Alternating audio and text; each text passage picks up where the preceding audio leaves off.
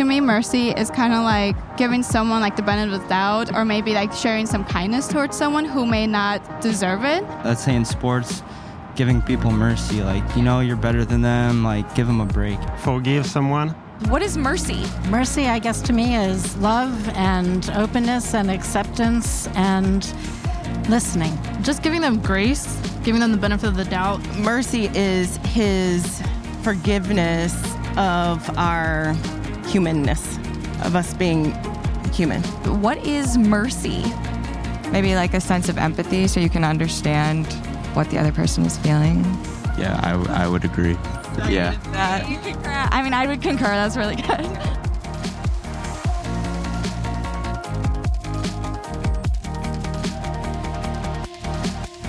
Oh, good morning. I I love this. I really love this. And I love you. Yeah, sure. I really do. We're talking about today continuing how to love like Jesus. And as I was meditating even this morning, I was thinking, man, I just love that he's given me such a love for you, like such a love for you. I don't feel like I just need to teach at you. I feel like I get to share with you every single time. And I love that. And so we are continuing week two. Here's the theme verse for these first three weeks saying this in Micah 6 8. He has shown you, O mortal, what is good, and what does the Lord require of you? To act justly, and to love mercy, and to walk humbly with your God. We're talking this week about loving mercy. And yet we see, and, and Dave mentioned it last week, that to love mercy, you also must act justly. And the way to do that is to walk humbly with our God. All three are found together, and they are found perfectly in the life of Jesus. And so we're going to be hanging out in John chapter 8 if you have your Bibles. Will you turn there? And as you do, I want you to think about this. What we asked those people in that video what in the world is mercy? Do you ever find yourself getting a little sloppy with Christian definitions? to love mercy, just, you know, just love, love, love people, right? Or let me get specific. Because mercy and grace are different. Oftentimes, they're next to each other because it's actually very challenging to have one without the other. But to, to, for the sake of definition, here's, here's the definition grace is getting what you don't deserve. Mercy is not getting what you do deserve. Do you see the difference? Eugene Cho has this brilliant illustration about driving over the speed limit. Has anyone done that ever? I got my first speeding ticket at 16, year one. And I blame my dad because he told me the phrase, just don't go 10 miles per hour over the speed limit. That's the, just don't do 10 over. Anything under that's fine. And I took his word for it. and then I got pulled over. And then I got a ticket. Then I went to traffic school. Then there was a moment, because I was 16, at some point I'm sitting there with my dad in front of a judge. And he gives me this big old spiel about the, you know, that it's a privilege to drive. And I remember sitting there like, yeah, yeah, yeah, yeah, yeah. And we get to the very end of the conversation with a judge, me and my dad. And he goes, okay, I think we've learned our lesson. I mean, we paid the price, we did everything, right? We paid for Travis. I mean, it was, it was expensive, 16. Oh. And then he looked at me and he goes, So we've learned that if the speed limit is 65, and I said, I'll only go up to 10 miles per hour over. and I didn't know that was the wrong answer at age 16 because my dad had taught me that. My dad's like, No, you don't say that in front of the judge. And then I noticed everyone's face because I could read the room. I'm like, just kidding. It's a speed limit. Limit. See, when you go past the speed limit, you're wrong, right? oh, and you know what you deserve? A ticket. And you know what you deserve? To pay for it. And because I've been pulled over more than once for speeding, not in the past few years, but I, when I was young, I got it a lot. and I got out of all the tickets except that first one. But I know what they ask, right? When they walk up to your car, if you've done it, you know what they ask, right? They, before they say the whole pull out your license registration thing, see, I know. Uh, before they do that, they say this Do you know how fast you were going? And that's the moment we all lie, right? No, I don't. Was I going fast? I didn't even. Or you turn into me and just start crying. I can't even control it. I just start crying. Any police officers in the room are like, You're one of those. I am. Um, gets the license registration, goes back to the car, but every once in a while, they look at you and say, What? I'm gonna let you go with a warning. That's mercy. Because you deserve the ticket. That's mercy. Grace would be something very different. Grace would actually be being handed the ticket, and then the police officer going, Hold on a second, and pulling out $450 and saying, Here, unmerited favor, getting what you don't deserve. Mercy, not getting what you do. So here's the question Do you love it? Mercy. Do you love people not getting what they deserve? Hold on, from you. When someone treats you poorly, do you just love the opportunity to not treat them poorly in response? I'll tell you what I love. I love mercy for myself. Grace and mercy are really wonderful until you have to give them away. Have you noticed? And notice Micah 6 8 doesn't say, act justly and live mercifully. It doesn't actually say that. It's almost implied, though, that if you love it, you will. But he starts with the heart behind it. Do you love it? I love myself not getting what I deserve when it comes to punishment. And you know what? If I'm honest, I like when other people do. I, I think um, other people deserve justice and I deserve mercy. Anyone else? That's humbly to admit. That's humbling to admit. But as I've been studying this passage, I was thinking deeply that it, I'm going to have to go on a journey with the Lord, and I hope you're ready for it this morning to see maybe and begin with the fact that it's not easy to love mercy for others, although it's really easy to love it for ourselves. And so we're going to read a story of a moment where we get to see Jesus doing both. Somehow, acting justly and loving mercy, merc- mercifully because he loved it as he walked humbly with our God. So let's read about it in John chapter 8. It says this But Jesus went to the Mount of Olives.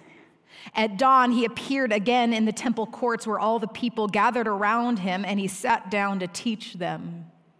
The teachers of the law and the Pharisees brought in a woman caught in adultery. They made her stand before the group and said to Jesus, Teacher, this woman was caught in the act of adultery. In the law, Moses commanded us to stone such women. Now, what do you say? They were using this question as a trap in order to have basis for accusing him, but Jesus bent down and started to write on the ground with his finger. What did he write on the ground? Commentators have had a lot of opinions, but here's where I've landed on that one. It doesn't say. so we keep going. Uh, when they kept on questioning him, he straightened up and said to them, Let any one of you who is without sin be the first to throw a stone at her. Again, he stooped down and wrote on the ground. At this, those who heard began to go away, one at a time. The older ones first, until only Jesus was left, with the woman still standing there. Jesus straightened up and asked her, Woman, where are they? Has no one condemned you? No one, sir, she said. Then neither do I condemn you, Jesus declared. Go now and leave your life of sin. Will you pray with me to ask God to pour out his blessing on, earth, or er, on us that we might love mercy like he does? Heavenly Father, here we are. And I know during this message, we may be confronted with more of ourselves. So, Lord, I pray, would you give us not only just a love for mercy, but a desire to love it a desire to grow, a desire to be transformed by your words. Lord, I thank you for this story, this true story. And Lord, I pray that we would get to live out true stories like this. Take us on a journey, open our hearts Come, Lord Jesus. Oh, Lord, how we need you. Amen and amen, church. Amen. So here's the situation a woman is brought from the teachers of the law to Jesus. And it says twice in verses three and four that she wasn't just accused, she was caught in the act of adultery. And so the reason she's brought, right, is to actually set up a trap for Jesus. But notice in verse 5, Jesus is not asked whether or not she's guilty. Why? Because she was caught. He's asked about the penalty. See, they knew that Jesus knew Leviticus chapter 20, verse 10, which reads this in the law of Moses If a man commits adultery with another man's wife, with the wife of his neighbor, both the adulterer and the adulteress are to be put to death. The Mosaic law, in other words, said that adultery was punishable by execution. And so in John chapter 8, they are bringing a woman who is caught so that they can, cra- uh, they can trap Jesus. Why? Because they knew, they had heard stories about this Jesus who loved mercy, who gave away compassion, who gave away love, who was giving away grace, who was proclaiming all these really beautiful things to give people what they don't deserve and not give them what they do. And they had likely heard that he preached in the Sermon on the Mount that he also upholds the law. Not a jot or tittle will be removed from the law until it is f- fully fulfilled. So they knew that somehow he loved mercy and he knew justice. He knew both. And they knew by bringing her that he would be trapped. Here's why because if he chooses to act justly, and give this woman what she deserves, he would trample on the woman. Or if he acted mercifully, he would trample on the law. Here's the trap. Do you see it? What will Jesus do? Verse 6 says this, but Jesus bent down and started to write on the ground with his finger. We don't know what he said, but I do kind of like just the visual of him bending down and getting in the dirt, not removing himself from it. I just like that visual. And then he continues When they kept on questioning him, he straightened up and said to them, Let any one of you who is without sin be the first to throw a stone at her. Again, he stooped down and wrote on the ground. So, what he does is he's on the ground, then he gets up, and he never says a stone shouldn't be thrown, does he? What does he say? Look back, verse 7. Let any one of you who is without sin be the first to throw a stone at her. He never denies that there needs to be punishment. See, forgiveness or giving mercy requires that the pain or the penalty is somehow absorbed. So, what happens next? Verse 9. At this question, those who heard began to go away one at a time, the older ones first, until only Jesus was left with the woman still standing there. Notice he says, the one to throw the first stone, the only one who can actually put the justice that can declare, that can be the judge in this moment, the one without sin. And what happens? Everyone leaves. But someone doesn't. Jesus. Why? Because he's the only one that was standing in that circle that is without sin. The only one who was sinless that could actually throw a stone in the direction of someone who, based on the Mosaic law, deserved it was still standing there. So before I move on, let me ask you this question though. Where do you feel like you might be in this story? I wonder if there's times in your life where you felt like the person in the center. Maybe some of you, that's all you feel. You feel like you're even sitting in church and there's a lot of people around you that have a lot of judgmental eyes in your direction. And you can resonate with that woman. And I wonder if maybe some of you, that's all you can resonate with. But I even wonder if there's people in here that might be surprised if you start to really think about it, that you do feel like in certain relationships, like you are the woman sitting in the middle and people with their judgmental eyes about your parenting style Whew, can you relate? Or their judgmental eyes based on your past behavior, or their judgmental eyes in every other area of your life, any area of your life, maybe you felt like the woman. Maybe there's a lot of us who it's a lot easier to be the one on the outside, isn't it? And allow the rocks to be just a visual for judgment.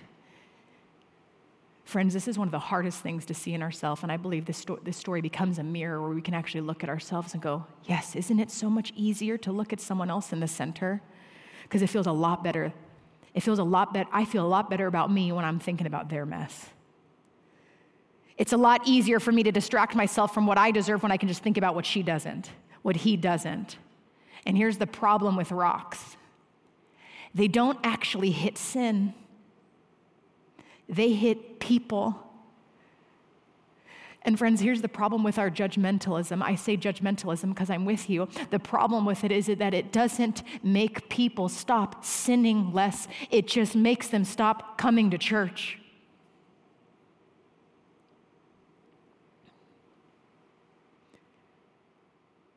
And so I ask you that question Have you ever been the one that's felt judged? and maybe they're not even wrong for their judgment in our direction, or maybe we're not even wrong in our judgment towards someone else's direction, because we can look and we can confess whether it comes to ourselves or someone else. And I love that definition of confession. It just means this I agree with you, God. We can confess, I am not as I am not as I should be, and it's easy to look at anyone else because neither are they. And so what happens in the story? It continues. Jesus asks her, Who where are they? Has no one condemned you? Verse 11. No one, sir. Jesus' beautiful response. Then neither do I condemn you. Jesus declared, Now go and leave your life of sin. This is wild. Jesus is saying, Yes, you're guilty. And I, who could, don't condemn you.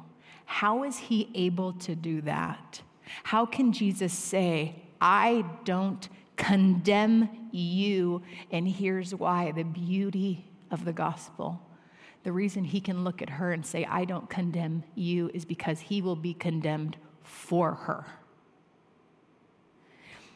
Rocks should be thrown, but they won't be thrown at her because the one who could actually throw them is the one who takes them. Spears ought to be thrown, but they go into his side. Crown of thorns should come down, but it goes on to the one who's least deserving, the one who can judge sin, chooses to receive, to absorb the punishment that sin requires. This is the beauty of the gospel. At the cross, Jesus combines Watch this. He combines mercy and justice so perfectly because he humbly and obediently walked with God all the way to the cross. Jesus is not a kind of compromise, he's not kind of a halfway between strong and tender. Somehow, he's perfectly both. He is perfectly just and he is perfectly mercifully. Mercy and justice don't fight in him, they unite beautifully in him. That's who Jesus is. They come together beautifully in him. Second Corinthians chapter 5 21 illustrates this beautifully. It says this that God made him who knew, who had no sin, again, the one who was sinless, therefore not needing mercy, that God made him who had no sin to become sin, to be sin for us.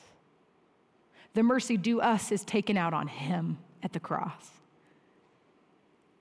So that in him we might become the righteousness. What does righteousness mean? Righteousness means right relationship, that we might be declared right just before a perfect, holy God. Can we, for a moment, behold the Lamb of God who takes away the sins of the world? Can you just consider it? What was due us taken on him?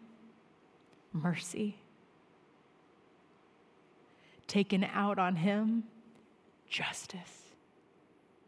Why? Because he walked humbly with our God. The one who didn't need to humble himself, humbled himself to the point of death, even death on a cross. That's Jesus. Is that wild? Is that shocking to you? So, what's the takeaway? Notice in that last verse, verse 11, Jesus gives mercy, yes, but he also challenges those who have received it to grow in it. He doesn't just leave us with a wow and walk away. Listen to him, verse 11. After he asks, Where are they? Has no one condemned you? No one, sir, she said. Then neither do I condemn you. There's mercy. Jesus declared, Now, or go now and leave your life of sin. Go now. So, in other words, change. Become a person who is changed by the mercy. Or for us, become someone who begins to love mercy. And notice the order. Jesus does not say, Go and sin no more, and then I won't condemn you. Did you catch it?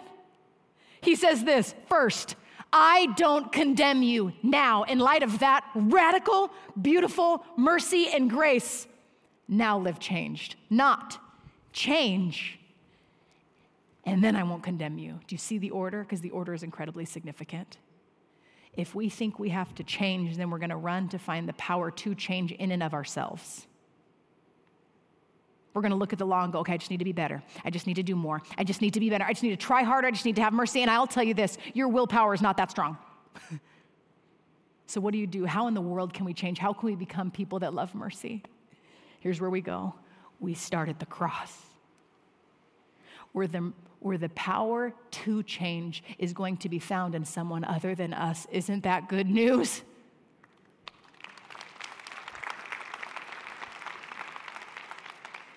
The cross is where we find the power to change because the power we begin to rely on is not our own. The power to be forgiven, the power to receive mercy so that we can begin to love it.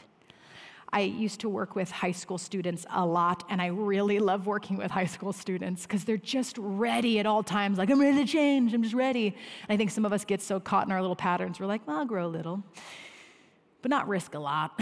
you know, risk is scary. But high school students are like, oh, what do you want me to do? And I'm like, oh, that's scary. Um, one summer during summer camp. So, you, a lot of you know I worked for six years doing summer camps. Um, and one particular summer, we wanted students to understand these truths, like the mercy that they can receive and how to live changed by it.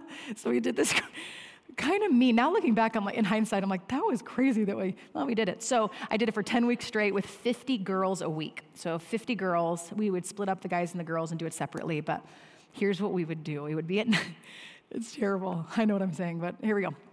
You ready? Poor guys. Here we go. Uh, we would bring them at night. We'd, there'd be this epic campfire. This is like out in the woods. And we would bring them all around and we'd come out, and me and all the gal leaders would stand up there and go, okay, mercy not getting what you do deserve. It's going to be really hard to love it until you receive it. you need to receive it. So here's what we're gonna do. We're gonna do a little activity, and we're gonna have someone play the part of God for the activity. So we'd have someone come on the stage, you know, like play the part of God, and everyone's like, ooh. And the God character would say, There are two rules to this game. And all the girls are like, okay, you know. Rule number one be all in. How's the halvesy thing working out for you, anyways? all in. Rule number two you don't have to listen to anyone else but me. Got it? Did you catch it? And then the God character would leave, and everyone would be like, bye. And then here we would come, me and my friends. You guys ready? Okay, here's the thing. In order to understand and receive mercy, to understand the power of grace, in order to understand both, here's what we're going to do. Uh, we need to know what we're getting mercy from. Okay, so we're going to actually, here's what's going to happen. Underneath your chairs, and they'd look under their chairs, and there'd be white t shirts. We're like, go ahead and put those on. So they put the white t shirts, you know, over their shirts. And then we go, okay, and under there is also Sharpie markers. Go ahead and grab those. What we're going to do is this it's going to be really fun, fun game. So we're going to partner up, you know, twosies, twosies, and then we're going to partner up, and then you're going to confess your sin to each other. And then the person who's being, you know, confessed to is going to take the Sharpie marker, write all the sins on the t shirt, and then they're going to flip flop applesauce. We'll be right back. And we would leave for a couple minutes. And the girls are like, Are they serious?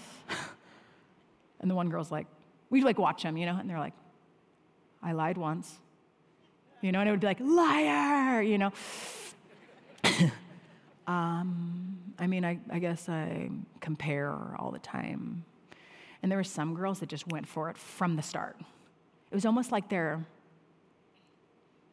maybe the first time they'd really wanted to go for it and to not hide. But usually after about five minutes, one of the leader, gal leaders would come back and go, hey guys, you can totally just do the surface stuff. That is, that is your choice. But I wonder if some of you, it's time. Here we are with your church group, with the people you're going home with, and the people that you can continue hiding from, or you can go there. Choice is yours. And we would leave, and the students would go there. Lust, self harm, self hatred, hatred of people. I mean, and their shirts would be filled. And by the time we'd come back out, after, mind you, like five minutes, we'd come back out and go, okay, are you ready for the next part of the activity? And at this point, they're like mad at us, like, yes. We're like, great. And then, because we worked with high school students, they always do the whole like first question, then you ask it again, hoping for a bigger response, right? And so it's like, you guys ready? And they're like, yeah. And then you're like, are you ready? And high schoolers are like, yes. Some girls like, I hate you. I'm like, what? that happened once. I'm like, write that down. Write that down. That's the issue. Okay. Before we take care of it, we gotta, we gotta. Uh, how many of you, you just have a lot of baggage, like a lot of baggage? and hands just go up. And so we would hand out backpacks filled with rocks. And so now they put on these backpacks filled with rocks. Okay, how many of you would say that you're a slave to the opinions of other people? A lot of hands would go up. And we'd take these chains and we'd kind of like chain like this. And then, all right, how many of you look in the mirror, gals, and you think that's not good enough for you, even though when God made you, He said, very good. That's exactly how I want you. It's not good enough for you lots of girls' hands go up. And so we'd hand these like um, mirrors attached to rocks, but it was like shattered. So now they're holding rocks, holding baggage, holding everything. And we go, it feels like that, doesn't it? You ready to get rid of it? Okay, here's our plan. You ready? Run up that hill.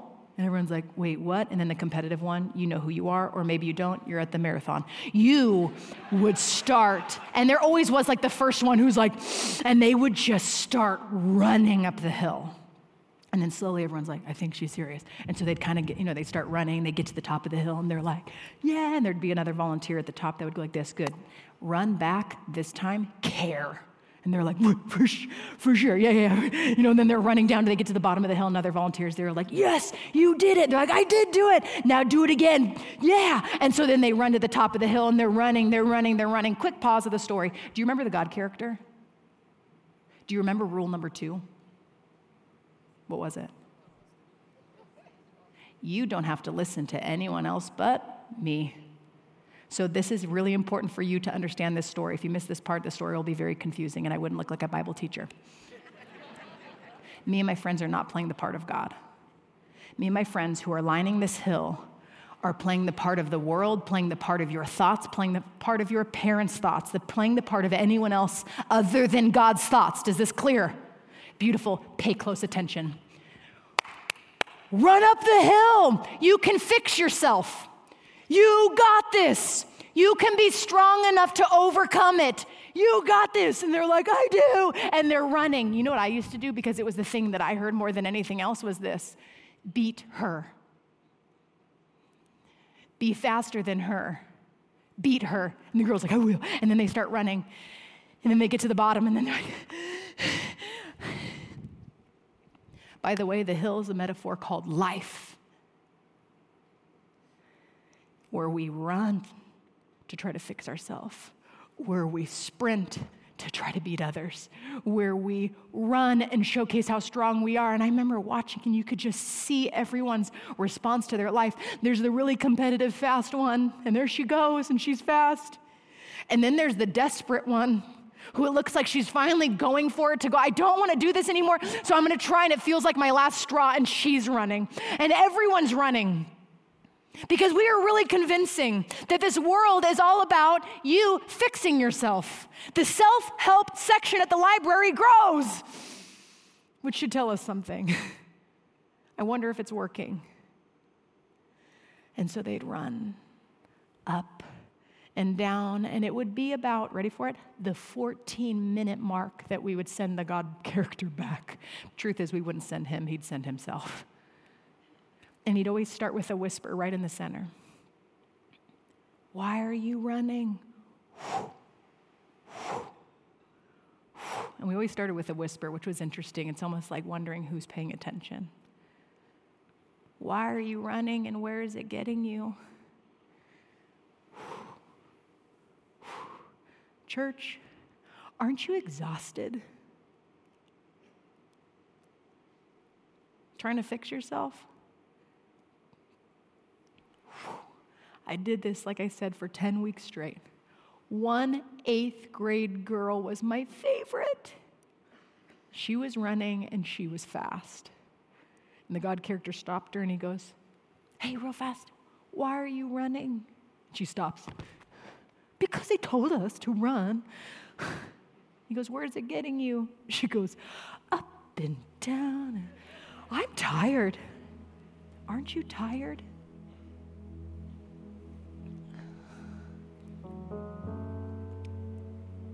And he goes, It was so beautiful. I remember I was watching, I was paying close attention to this one. I was, he goes, Do you know why I sent my son? And she had it memorized. You sent your son to die on the cross for my sins. And he goes, Yes. Which sins? And she was so cute. She goes, The sins of the world. And he leaned in like I believe a good heavenly father would and goes, Which sins, my girl?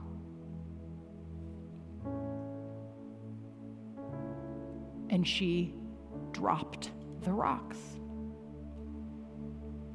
Took off the change, which, by the way, theologically was correct, had no locks. dropped the backpack. And the, one of the reasons I think I remember it so visibly uh, is what she did next. She turns around and she goes, Stop running! They lied to you! And I'm like, No, shh, you're ruining it. Shh, girl, shh. But you could not get this girl to shut up. She's like, stop running, stop running. She would run and she'd like grab a friend. I thought I was gonna slide, I didn't. And she'd grab a friend, and then what she would do is she'd bring them to Jesus. And she's like, that's all you need, that's all you need. And then she'd grab another friend, and it was so wild to watch this girl. She was running this time, but it was running from freedom, not to find it. You can stop running, church, to achieve what Christ has already accomplished on your behalf. He gives you what you don't deserve. And then you can love it for yourself enough to give it away for others. So she would run and go, It's already paid, it's already covered. Live like you're free because you are. And she would bring them to Jesus. By the way, can you remember the first person that brought you here? Brought you to Jesus? Come back to that moment. Who invited you to church? Who shared their faith with you? Who was the person that so loved mercy, not just for themselves, that they gave it away to someone else? Who was it? Was it a youth? Anyone? Was anyone a youth pastor? Yes. Anyone a neighbor? Show of hands, come on. Campuses, even, yes. Yes, a neighbor, a neighbor, someone who got out of the comfort zone of just getting into their driveway and going to the comfort of their own home and then reached out to you. Anyone a parent? Anyone have a parent do it? Praise be to God. Right? A grandparent. Anyone have praying grandmothers? Yes. the guy's like, I do. And if you are a grandmother in this room, we need a lot more praying grandmothers. We do. Oh. Friends, let's not rely on our own effort anymore to change. Let's hang out consistently at the cross. Receive love, receive mercy, love it enough to give it away. Will you pray with me? Oh, Father, we are so undeserving of even the chance to have relationship with you in prayer in this instant. That is not what we deserve. We deserve to be very far from you, running and sprinting for acceptance. So, Father, we confess we are not as we should be. The world is not as it should be. Lord, would you give us a love for the mercy you've so freely given to us? That you acted justly on our behalf. Teach us how to walk with you, we pray. And all God's children said, Amen.